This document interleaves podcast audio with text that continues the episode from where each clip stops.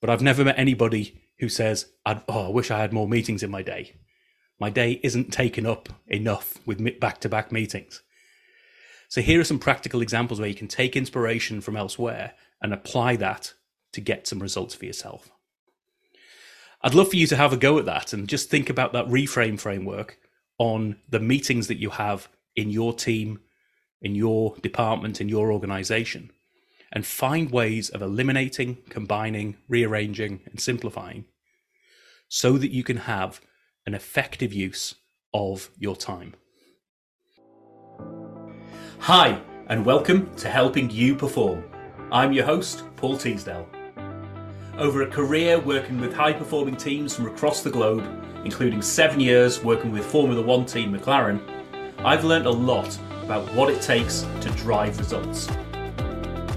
In this weekly podcast series, I'm going to be bringing you tips, tricks, and insights from the world of Formula One that you can apply for your organisation for your own high performance. Enjoy. Hi, everybody, and welcome to another episode of Helping You Perform, where I bring my tips, tricks, insights, and stories to help you apply those learnings from the world of Formula One to accelerate your own performance. I hope you enjoyed last week's episode, which introduced the reframe framework where I talk about how to bring in different perspectives to help you with performance. Maybe you've got something, uh, an area where you're stuck as to where to go next for the next level of performance improvement, or maybe you're just looking for an inspiration from somewhere else. Here's a framework to follow that helps you. So I thought what I'd do in this episode is walk through one example that might be applicable to you and your organization because it's something I see in pretty much every organization that I work with. And that focuses on the issue of time management and time availability, particularly leadership availability, but it works for everybody as well. Everybody feels time poor at the moment. So let's walk our way through the reframe framework. The result that we're trying to drive is more time, more free time to do things that we want to do, working on the business or in the business. So let's look at the elements of that, which can be important. So you've got to be effective with the time that you spend. You've got to be focused on the right things. You've got to be efficient when you are having time spent on certain things. And one of the key elements, one of the key areas that people um, spend a lot of time on, particularly leaders that I work with, are meetings. So many people that I talk to are going back to back with meetings and they say, I haven't got enough time to do the work because I'm in the meetings deciding what work needs to be done. So that might be an element that we can focus on. So we get to the F of reframe, which is focus. So maybe we'll focus on effective meetings and, and best use of our time when it comes to meetings. Now, what does that mean? What's the things that we can focus on in there? It's actually how do we get a efficient and effective meeting? So a quick turnaround. When it comes to the meetings that we have to have, maybe we need to uh, we can have them be a lot more efficient. So who does this stuff really well from an effective turnaround and a really efficient turnaround? Well, we this is where we can take some lessons from the reputation of Formula One, particularly the reputation of the pit stop.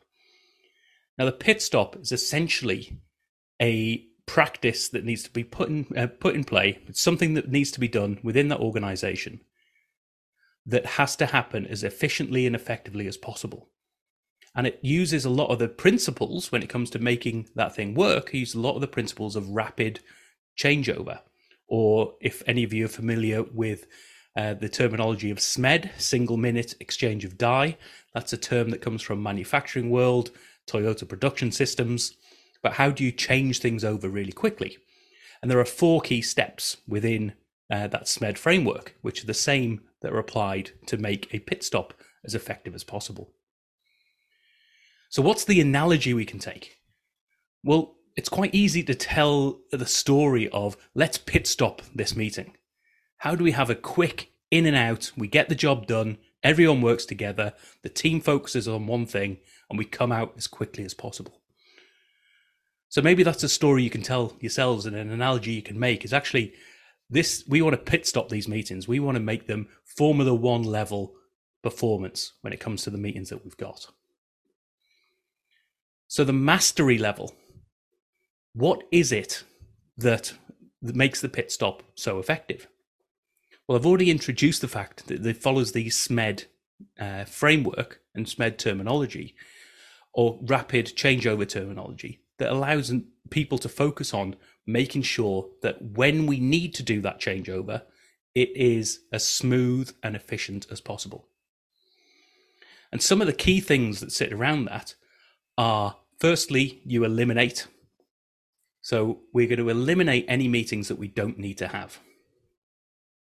We can then combine, we can rearrange, and we can simplify. So we can eliminate, combine, rearrange, and simplify. Those are the things that lead to mastery in that world. So, how can we adapt that and adopt it to our world of meetings? Well, let's take those four steps and work them through. We don't really have to adapt too much in terms of the framework because I think it works for us. If we want to eliminate, what we can do is find different ways of having that meeting in the first place. We need to think about is that meeting required? Can we have a communication? Can we have a face to face with people? Can we have that just an email sent out? Can we put something on the wall so that people can walk past and see the information? We don't need the meeting at all. We can combine.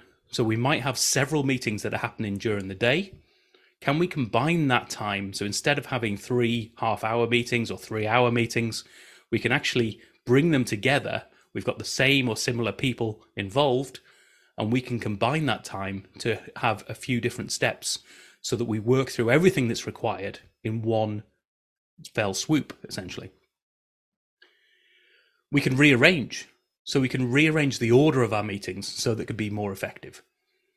This can be particularly useful when you're thinking about meetings that cascade information and or escalate information. So have I got them in the right order or am I having to have more meetings in between because I've got my meetings in the wrong order during the week or during the month or during the year? And finally this this element of simplify. Can I make this meeting as simple as possible? And in particular focusing on when I've got the people in the room be that physical or virtual, can I have the simplest use of that time to focus on only the things that require everybody there together? If everybody isn't required in that room, then there's opportunities for some people to leave the room or leave the meeting or have a different version of a meeting itself or a different communication. So we can look to execute those different areas when it comes to focusing on our meetings. We can eliminate the ones that we don't need. We can combine ones that make sense to. We can rearrange them from a timing perspective to make it more effective. And we can simplify to make it more efficient. So that's something that we're following the reframe framework by looking at a problem that most organizations have from being time poor and focusing on a particular element of that, which is the meetings we can take inspiration from the world of Formula One, from pit stops, make that analogy, and actually build those processes in play so that we can focus on our business and free up the time, make those meetings as efficient and effective as possible, so that your people, your leaders, and your team have more time to do the work that they're there to do. And I know sometimes it can feel like the work that you're there to do is be in meetings all, all the time. But I've never met anybody who says, oh, I wish I had more meetings in my day. My day isn't taken up enough with back to back meetings. So here are some practical examples where you can take inspiration from elsewhere and apply that to get some results for yourself. I'd love for you to have a go at that and just think about that reframe framework on the meetings that you have in your team in your department, in your organization, and find ways of eliminating, combining, rearranging, and simplifying so that you can have an effective use of your time. I really hope that this leads to some positive results for you and your team and the opportunity to work more on the things that you're there to do and add more value to your organization. As always, if you want some support with this, or if you just want to talk me through your examples, you want some uh, help to put it into practice, or some different stories that will help you move it along the way, get more engagement within your team, please do get in touch. Go to paulteasdale.co.uk, use that book or uh, button or the pop up to say, let's book a 30 minute free, no obligation, not a sales call, just a chat with me to see how you can apply this thinking for yourself. Because I'd really love to see your performance accelerating from here. I'll see you in the next episode. Thank you for listening to this episode of the Helping You Perform podcast. If you found value in this episode, please take a moment to like, share, or review the podcast. You can reach out to me at any time, either through LinkedIn or through my website at www.paulteasdale.co.uk. I look forward to speaking to you in the next episode.